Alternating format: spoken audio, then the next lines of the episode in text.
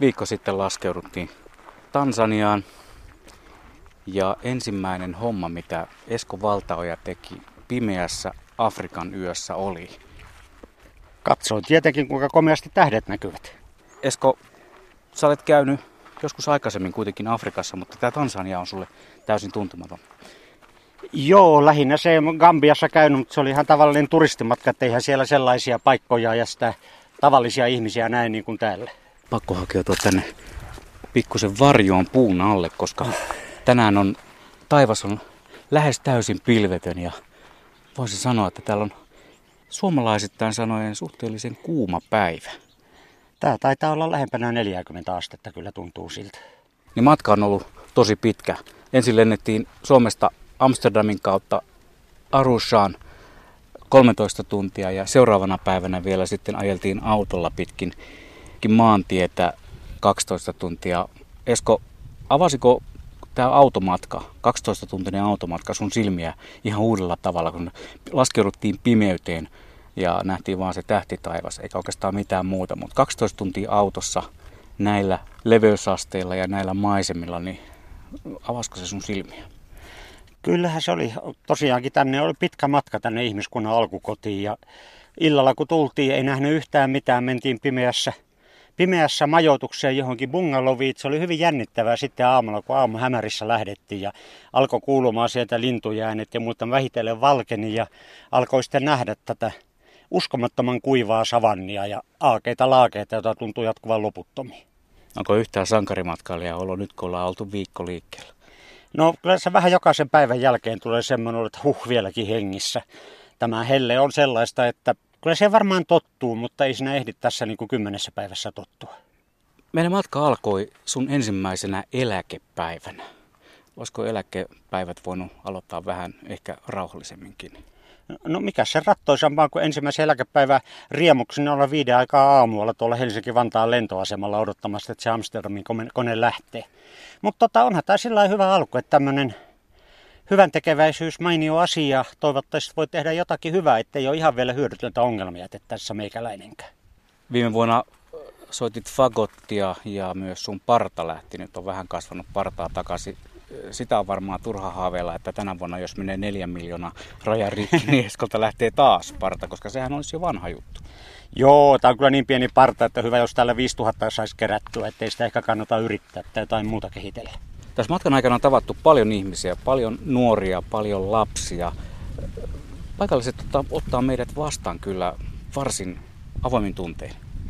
Kyllä, se on ehkä semmoinen positiivisin puoli juuri tässä. Täällä on loputtomiin tätä köyhyyttä ja kurjuutta ja tietenkään me ei nähdä sitä muuta kuin hyvin pinnallinen osa. Ei sitä arjen kurjuutta sitten edes näissä paikoissa, missä me käy, niin luultavasti me saadaan sitä vaan hyvin pieni ja kalpea aavistus, niin kuin ihmiset kertoo sitten.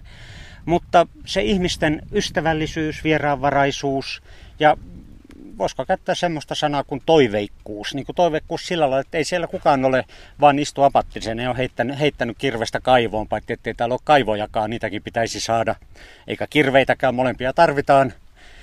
Niin se ei voi olla niin kuin herättämättä ihailua. Ja myöskin sillä lailla luottamusta, että kyllä tästä vaikka Tansania on tällä hetkellä yksi maailman köyhimmistä maista, niin kyllä tämäkin täältä nousee. Ei tämä loppujen lopuksi ole juuri sen paljon köyhempi kuin mitä Suomi oli silloin, kun mun isoäitini syntyi, tuossa 1800-luvun lopulla.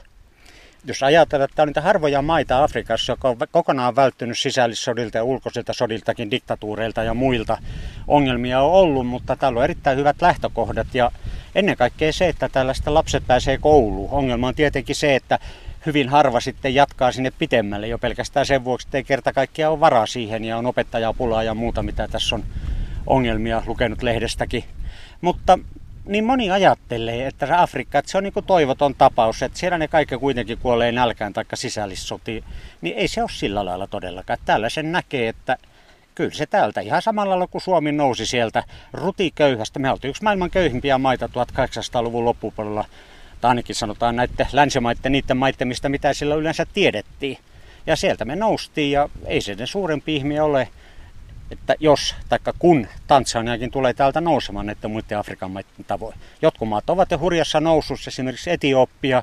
Kyllä Tansania varmasti tulee sieltä perässä. Täällä huomaa myös sen, että tuo No tulot eivät jakaudu ihan tasaisesti. Kaupungit ovat hyvin kehittyneitä, infra on kunnossa, tiet ovat ok, mutta heti kun poikkeaa asfalttipinnoita tuolta tieltä, niin ollaan sitten tällaisissa olosuhteissa kuin nyt.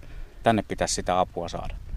Kyllä, se on juuri se yksi ongelma, että miten se apu saadaan juuri sinne, minne sitä tarvittaisiin, koska ei oikein voi alkaa kulkemaan tällä köyhällä, rutiköyhällä maaseudulla mökistä mökkiin ja tarjoamaan jokaiselle setelitukkoa. Ei se mihinkään johda. Että se on hidasta ja ongelmallista puuhaa, mutta musta tuntuu, että just enemmän tämä, niin tämä nenäpäiväsysteemi, nämä tämmöiset NGO, eli nämä ei-valtiolliset hyväntekeväisyys- ja avustusjärjestöt, ne osaavat paremmin kohdistaa niin tämän tuen kuin epävirallisia kanavia pitkään. Ainakin minulla on se luottamus, näistä nääpäivärahoista ei kyllä tänne sitten paikallisille korruptoituneille poliitikoille ja diktaattoreille, mitä löytyy vähän joka maasta, että niitä rahoja ei sinne mene, vaan ne todellakin sitten tulevat tänne ja aika lailla lyhentymättömin. Niin ja pienillä rahoilla voidaan auttaa paljon, auttaa monia ihmisiä, näitä kyläyhteisöjä. Me ollaan nähty hyviä esimerkkejä jo tästäkin, että pienet asiat vie tätä hommaa eteenpäin täällä. Kyllä, täällä on just mainio, mikä minulla on jäänyt mieleen tässä, kun opetat näitä uusia viljelystekniikkoja ja muita, jotka eivät ole todellakaan mitään rakettitiedettä, että siinä vaan asetellaan kiviä vähän erilaista ja tarvitaan pikkusen säkkikangasta, jotain katetta siihen päälle, mitä täältä löytyy vaikkapa tämänkin puun alta yllin kyllin. Ja hupsista, sieltä tulee paljon enemmän satoa kuin aikaisemmin. Mutta ei sekään ihan ilmasta ollut, jonkun täytyy tulla se opettamaan ja näyttämään, mutta jo 20 eurolla tehdään ihmeitä. Sinäkin opettajana olet varmasti vienyt monia suomalaisia nuoria elämässään eteenpäin. Oppi on tärkeä asia, paljon tärkeämpää itse asiassa kuin se raha. Kyllä, ja se on juuri, mä keskustelin tässä tämän meidän paikallisen Danielin kanssa, kun hän ajoi mut autolla tänne, niin että kuinka hän kiertää täällä opettamassa näitä paikallisia, ja sitten ne paikalliset opettaa edelleen, ja se on niin kuin se varsinaisesti se tehokas sitten, kun päästään niin pitkälle, että siellä sitten on vaikkapa jokaisessa kylässä on yksi, joka sitten sillä esimerkillä ja selityksellä ja sitten saa ne muut tulemaan perässä. Ihan sama systeemi kuin aikanaan Närpi, jossa alettiin kasvattaa tomaatteja. Siellähän naurettiin sille äijälle, joka palasi Amerikasta kotiin ja selitti, että hei, nyt ruvetaan viljelleen tomaatteja, kylähullu. Vaan eipä sillä enää naurata, taitaa olla patsa sitten asiaan siellä Närpiössä pystytetty. Sama systeemi täällä, että kun saadaan se paikalliselle tasolle saakka se oppi ja esimerkki, niin se on menoa sitten. Lähdetään Esko katsomaan, täällä rakennetaan just sellaista uutta uunisysteemiä, joka on paljon energiatehokkaampi, energiataloudellisempi ja ehkä myös saattaa olla terveyden puolestakin parempi vaihtoehto kuin se perinteinen avotulen sisälleteko.